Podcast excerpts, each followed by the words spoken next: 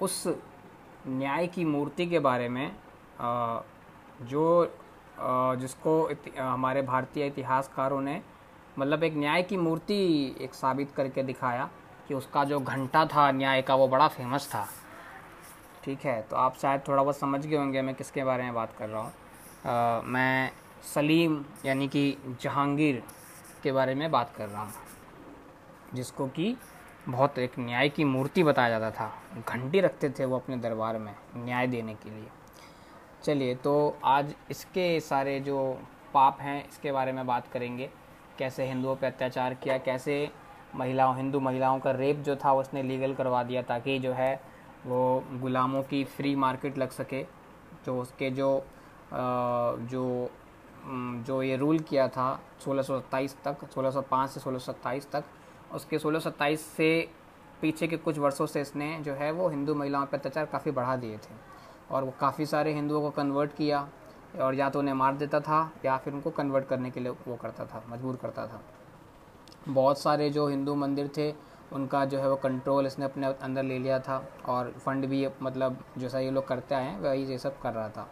इसके अलावा बहुत सारे हिंदुओं की, जैसे इसके पुराने पूर्वज करते आए वो ये भी करता था टावर बनाता था हिंदुओं के। सिर मतलब नरमुंडों के और उसके बाद हिंदुओं के सिख के और उनको ज़िंदा ही दफन कर देता था। उसके बाद वे जो भी हमारे जो वैदिक जो भी कर्म कांड रहे हैं संन्यास जो भी मतलब मरने के बाद या जो भी चीज़ें होती हैं, वो सब जो है दाह संस्कार वगैरह सब बंद करवा दिया था।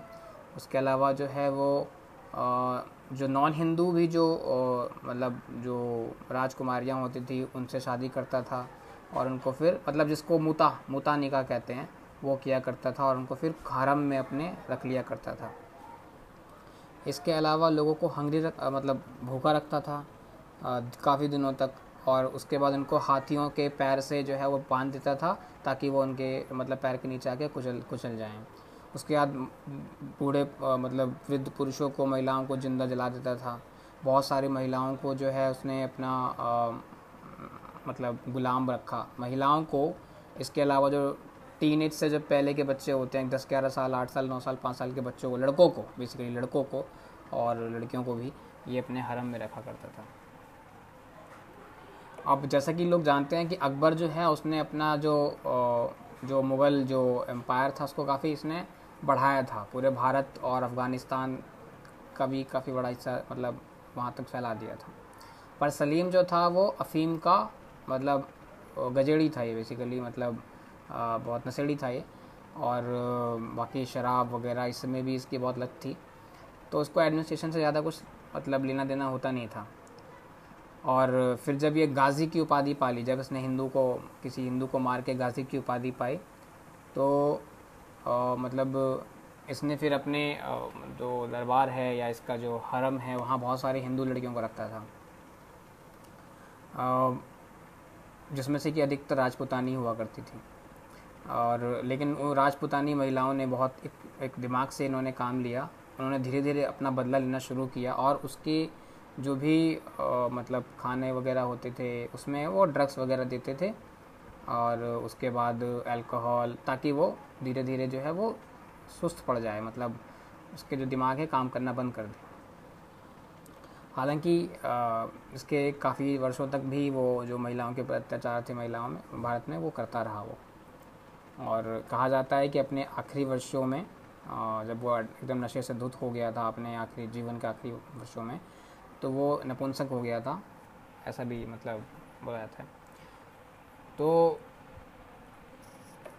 1605 में अपने बाप यानी अकबर के मरने के बाद ये मुग़ल बादशाह बना।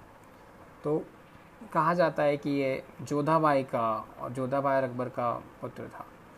हालाँकि जोधाबाई नाम जो है वो बहुत कंटेस्टेड है। कोई इसको, इनको हीरा कुंवरी कहता है, कोई हरका बाई और कोई जोधाबाई कहता है। खैर, हम इस तीनों के नाम पे वे चलते हैं। तो बहुत सारे जो हैं हिंदुओं के मतलब कन्वर्ज़न हुए करवाए गए मारा मारा गया काटा गया और उसके बाद पंद्रह में मतलब अपने आ, मतलब 20 साल पहले अपने बादशाह के 20 साल पहले आ, उसने अपनी जो ममेरी बहन है मनभावती बाय जो अंबर की थी उनसे शादी करी। और मनभावती मनभावती बाई जो थी, वो राजा भगवंत दास, जो अंबर के राजा थे, उनकी बेटी थी। और जोधा भाई के वो भाई थे और राजा भारमल के पुत्र। और मनभावती जो थी, वो पहली पहली बीवी थी ओबियसली तो बहुत सारी हिंदू लड़कियों से, जैसे अकबर ने भी, अकबर ने भी किया था, वैसे ही बहुत सारी हिंदू लड़कियों से शादी करी थी, जो राजपूत फैमिली से थी वो लोग। और सलीम की जो तीसरी जो बीवी थी, तीसरी जो पत्नी थी, और वो भी हिंदू ही थी, मन, मनमती, जो राजा उदय सिंह, जो जोधपुर के राजा थे, उनकी बेटी थी। और इस शादी को आज ताजुब, आश्चर्य की बात यह है कि सलीम की जो पहली पत्नी थी, मनमावती बाय, उन्होंने ही अरेंज करवाया था। और मनमा, मनमती का असली नाम जो था, वो जगत गोसाई था। और मनमती ने फिर खुर्रम को जन्म दिया, जो बाद में शाहजहाँ बना। और, फिर कहा जाता है that is why Manmavati after become wife of Salim converted to Islam और मनमावती जो थी वो जो है, वो इस्लाम कबूल कर लिया था शादी के बाद। और चूँकि वो लव जिहाद को प्रमोट करता था, जहा, जहांगीर।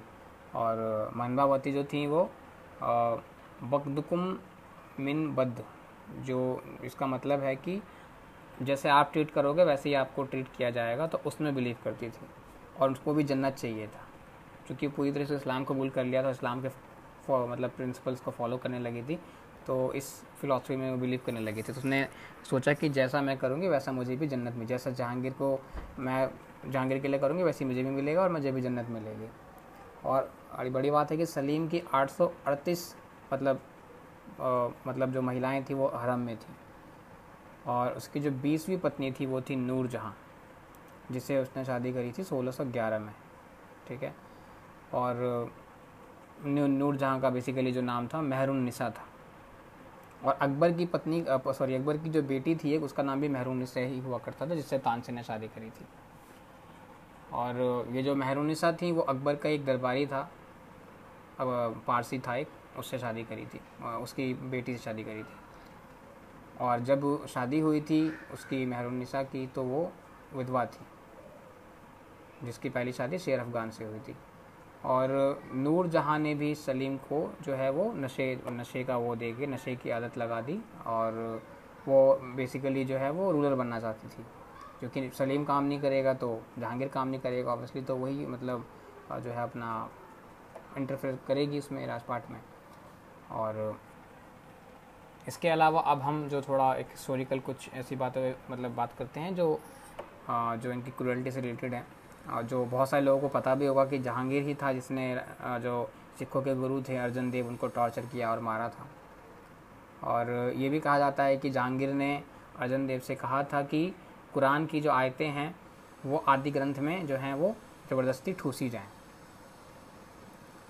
और इसके अलावा जो है, वो जो पहले के जो जिहादी, जो भी बादशाह थे, उनको फॉलो करते हुए जहांगीर ने ये आदेश दिया कि जो है दूसरे जो भी भगवान हैं उनके उनका अपमान किया जाए उनका निरादन निरादर किया जाए।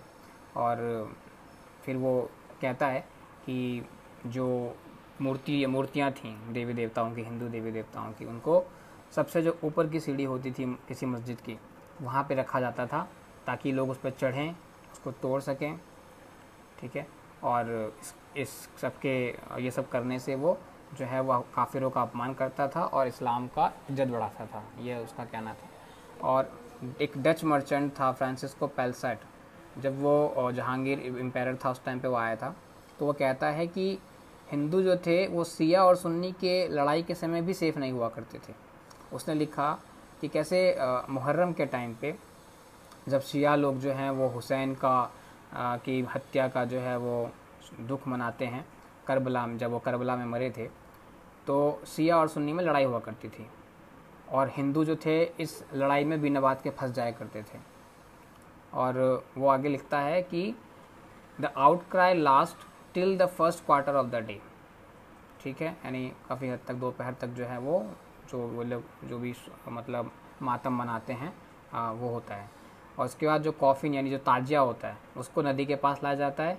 And if the two parties meet carrying their biers मतलब अप, जो, दोनों दोनों पक्ष यानी सैया सुन्नी, अगर आपस मतलब कभी भी टकराते हैं।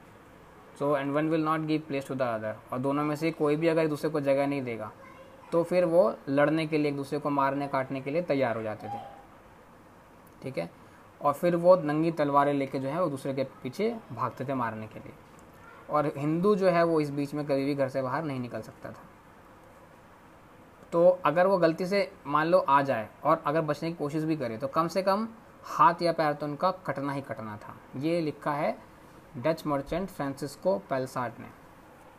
इसके अलावा इंग्लिश मर्चेंट जो विलियम फिंच है, अब वो भी भारत में इस समय आया था, और वो कहता है कि Jahangir and his noble man also use Hindu peasant for sport and traded for horses and dogs मतलब जो बेचारे गरीब किसान हुआ करते थे, उन लोगों को, उन लोगों का खेल बना रखा था।